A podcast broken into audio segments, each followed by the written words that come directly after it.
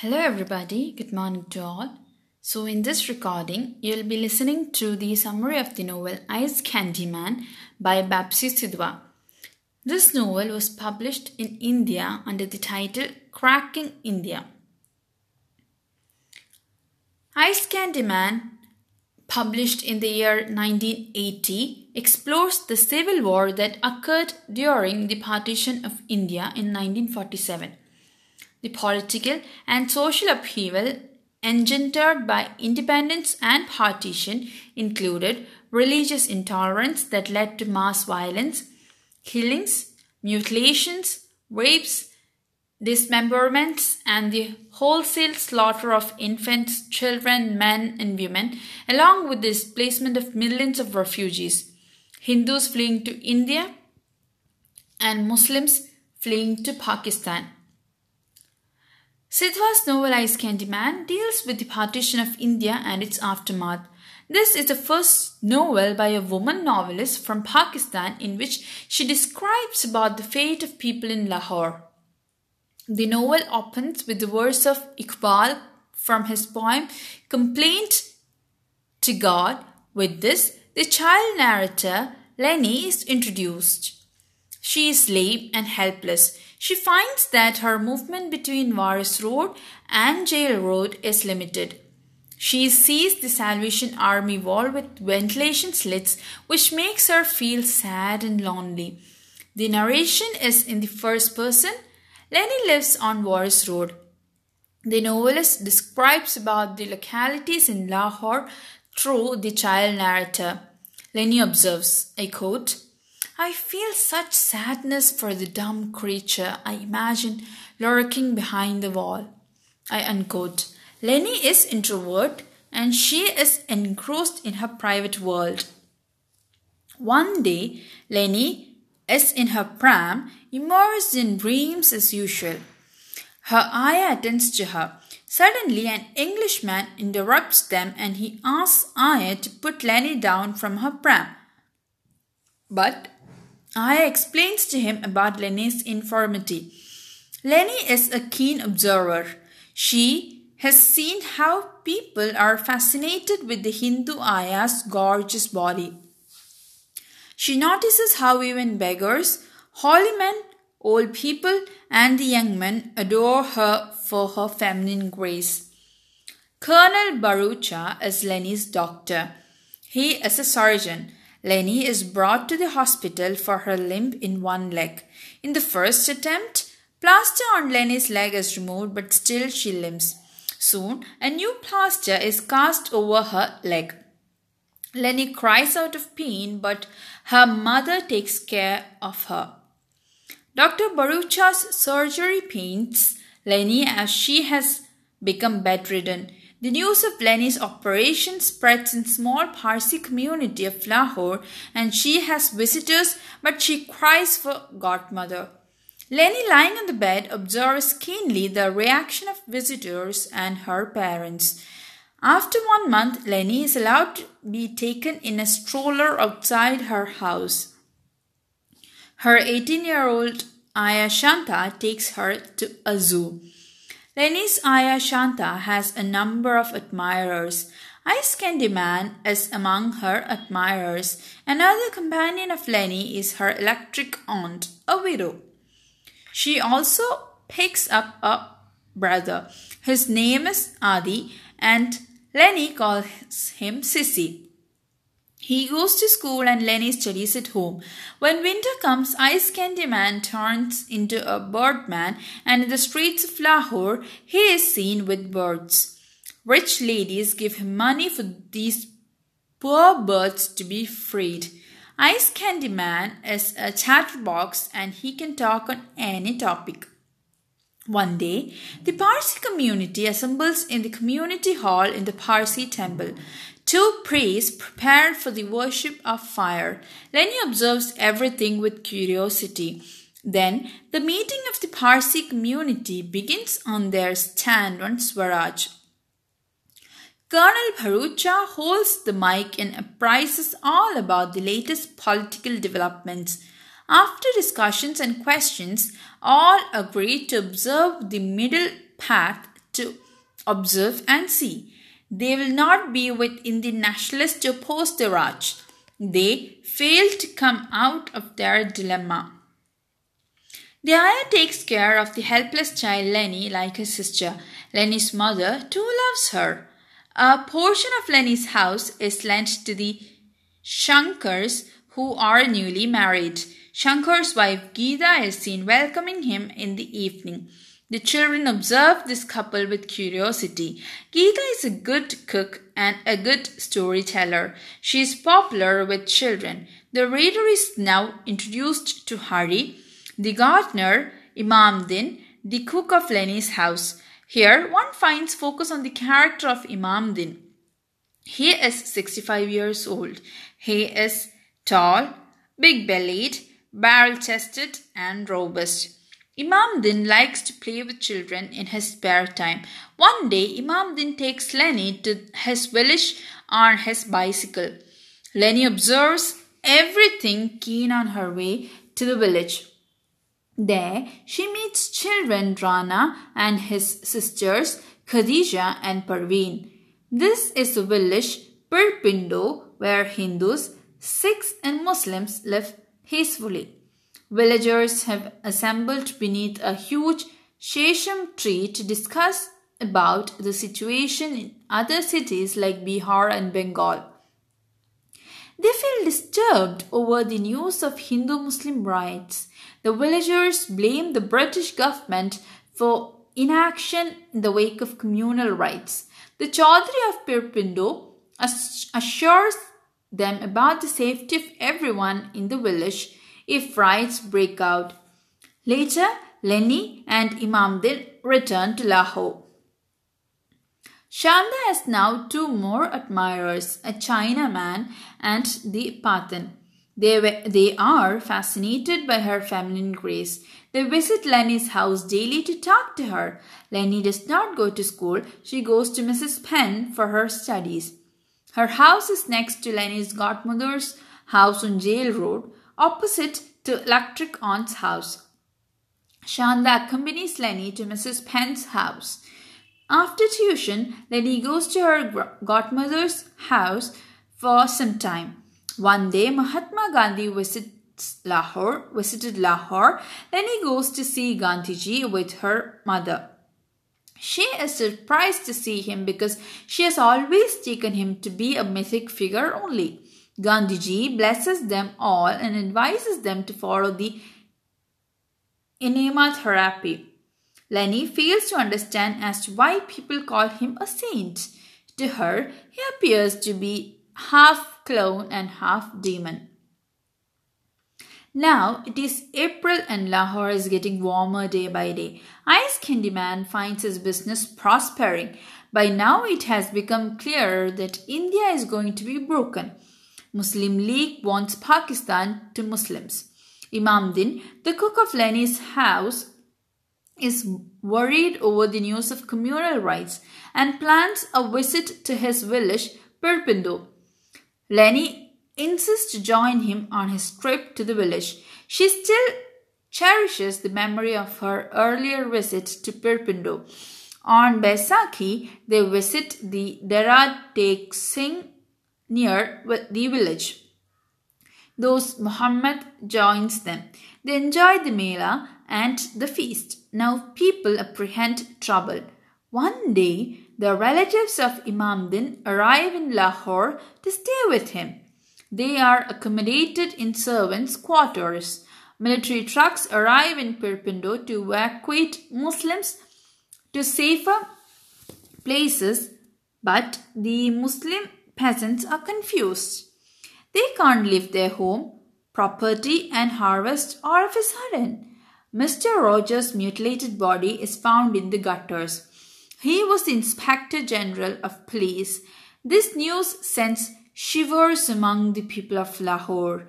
Children, including Lenny, find it a strange incident. Shanta loves Masseur's song, and Ice Candy Man loves Shanta for her blooming youth. Ice Candy Man is disturbed over the developments in the nearby areas. People start moving to safer places. Riots begin, and this leads to confusion among people. Communal riots spread from towns to small villages like Pirpindo. Muslims and Sikhs become enemies, thirsting for each other's blood. In Lahore, people began to move to safer places. Hindus and Sikhs leave their houses behind and reach Amritsar. People near sorry, people hear announcements on all India radio about the division of districts into India and Pakistan. The Parsi community in Pakistan is safe but still worried about its future. Muslim mobs attack Hindu houses. A mob stops outside Lenny's house and inquire about its Hindu servants. They ask about the Hindu Aya Shanta, but the cook Imamdin tells them about her fake departure.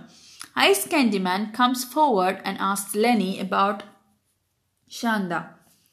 Out of innocence, Lenny discloses her hiding.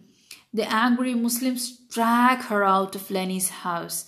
This shocks Lenny and she repents for her truthfulness. A truth can also ruin one's life, Lenny discovered. Ice Candy Man takes her to Hiramandi, the bazaars of prostitutes. Ice Candy Man's mother was also a prostitute and he became a pimp. He is fond of reciting Urdu poetry. In Pirpindo village, Sikh crowds attack the Muslim community. Imam Din's family is in trouble, but nothing can be done. There is confusion. Muslims in Pirpindo village get killed and the women gang raped. Children are butchered mercilessly. Rana, the playmate of Lenny in Pirpindo, is also wounded and buried under the heap of dead bodies. After some time, he safely moves to other place. His journey of hide and seek has been dealt with in detail by Bapsi Sidhwa. Sidhwa narrates Rana's ordeal of escape in full 15 pages. A little boy, wounded and shocked, running for life, finds suddenly himself alone in the world. Earlier, it had been decided that women and girls of Pirpindo would gather at Chowdhury's house and pour the kerosene oil around the house to burn themselves. It was also decided to hide some boys and men in a safer place, but nothing worked. Muslims are killed, women molested, and children butchered. Only Rana escapes and finds shelter in a camp in Lahore.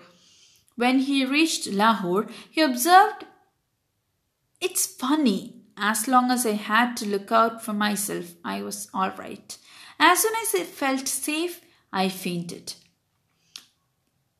Before reaching the camp, Rana had a tough time. I quote, There were too many ugly and abandoned children like him scavenging in the looted houses and the rubble of burnt out buildings, his rags clinging to his wounds, straw sticking in his scalped skull Rana wandered through the lanes stealing chapatis and grain from houses strewn with dead bodies, rifling the corpses for anything he could use. No one minded the semi naked spectre as he looked indoors with his knowing white pleasant eyes. I unquote. Later, Rana was herded into a refugee camp at Badami Bagh. Then Chance united him with his Noni Chachi and Iqbal Chacha. After the abduction of Shanta by the Muslim mob, Lenny remains sad and dejected. She is shocked over the betrayal by Ice Candy Man. She finds him to be a changed man. The day he saw the mutilated bodies of his Muslim brethren, he became a different person. His beloved Aya becomes a Hindu for him. I quote from the text They drag Aya out. They drag her by her arms stretched out and her bare feet that want to move backwards are forced forward instead. I unquote. This sight proves to be traumatic for poor Lenny and she repents for telling the truth to Ice Candy Man. She is guilt driven. I quote for three days, I stand in front of the bathroom mirror staring at my tongue. I hold the while, truth infected thing between my fingers and tried to wrench it out. But slippery and slick as a fish slips from my fingers and mocks me with its sharp rapier tip darting as poisonous as a snake. I punish it with rigorous scourings from my prickling toothbrush until it is sore and bleeding. I unquote. This act of Lenny shows her sense of guilt. There has been Papu's marriage, but Lenny feels lonely without Aya. By now, Lenny has become mature, both in body and mind. Lenny's godmother is an influential lady. She loves Lenny. She has established a network of espionage in Lahore. She has information from each corner of Lahore. One day, Lenny's cousin comes with the news that he has seen the Aya in a taxi dressed like a film actress. After a few days, Lenny too sees Shanta in a car. Now she tells everyone about it and the search for Shanta begins. One Monday, Lenny visits her godmother's house to tell her about Shanta. She is told about Shanta's husband's visit to godmother's house in the evening. Lenny finds it difficult to wait for the evening. At six o'clock, the bridegroom of Shanta arrives. He is none other than the ice candy man, now dressed in flowing white muslin. He recites words from Urdu poetry and greets everyone. He informs that she is married to him and has been accepted in the family of dancers. Godmother scolds him for ill treating Shanta and let her be raped. But he confesses, I am a good man. Sorry, I am a man. Only dogs are faithful. If you want faith, let her marry a dog. So this was the reply given by Ice Candy Man to the godmother. But godmother reacts wildly by saying, I quote, You have permitted your wife to be disgraced, destroyed her modesty, lived off her womanhood, and you talk of princes and poets? You are the son of pigs and pimps. I unquote. Ice Candy Man weeps and cries but asserts that now he will make her happy by all means. Lenny has been listening to all this. She is angry with him to such an extent that she says, I quote, There is a suffocating explosion within my eyes and head, a blinding blast of pity and dis- di- sorry, disillusion and a savage rage. My sight is disoriented. I see Ice Candyman float away in a bubble and dwindle to a grey speck in the aftermath of the blast. I unquote.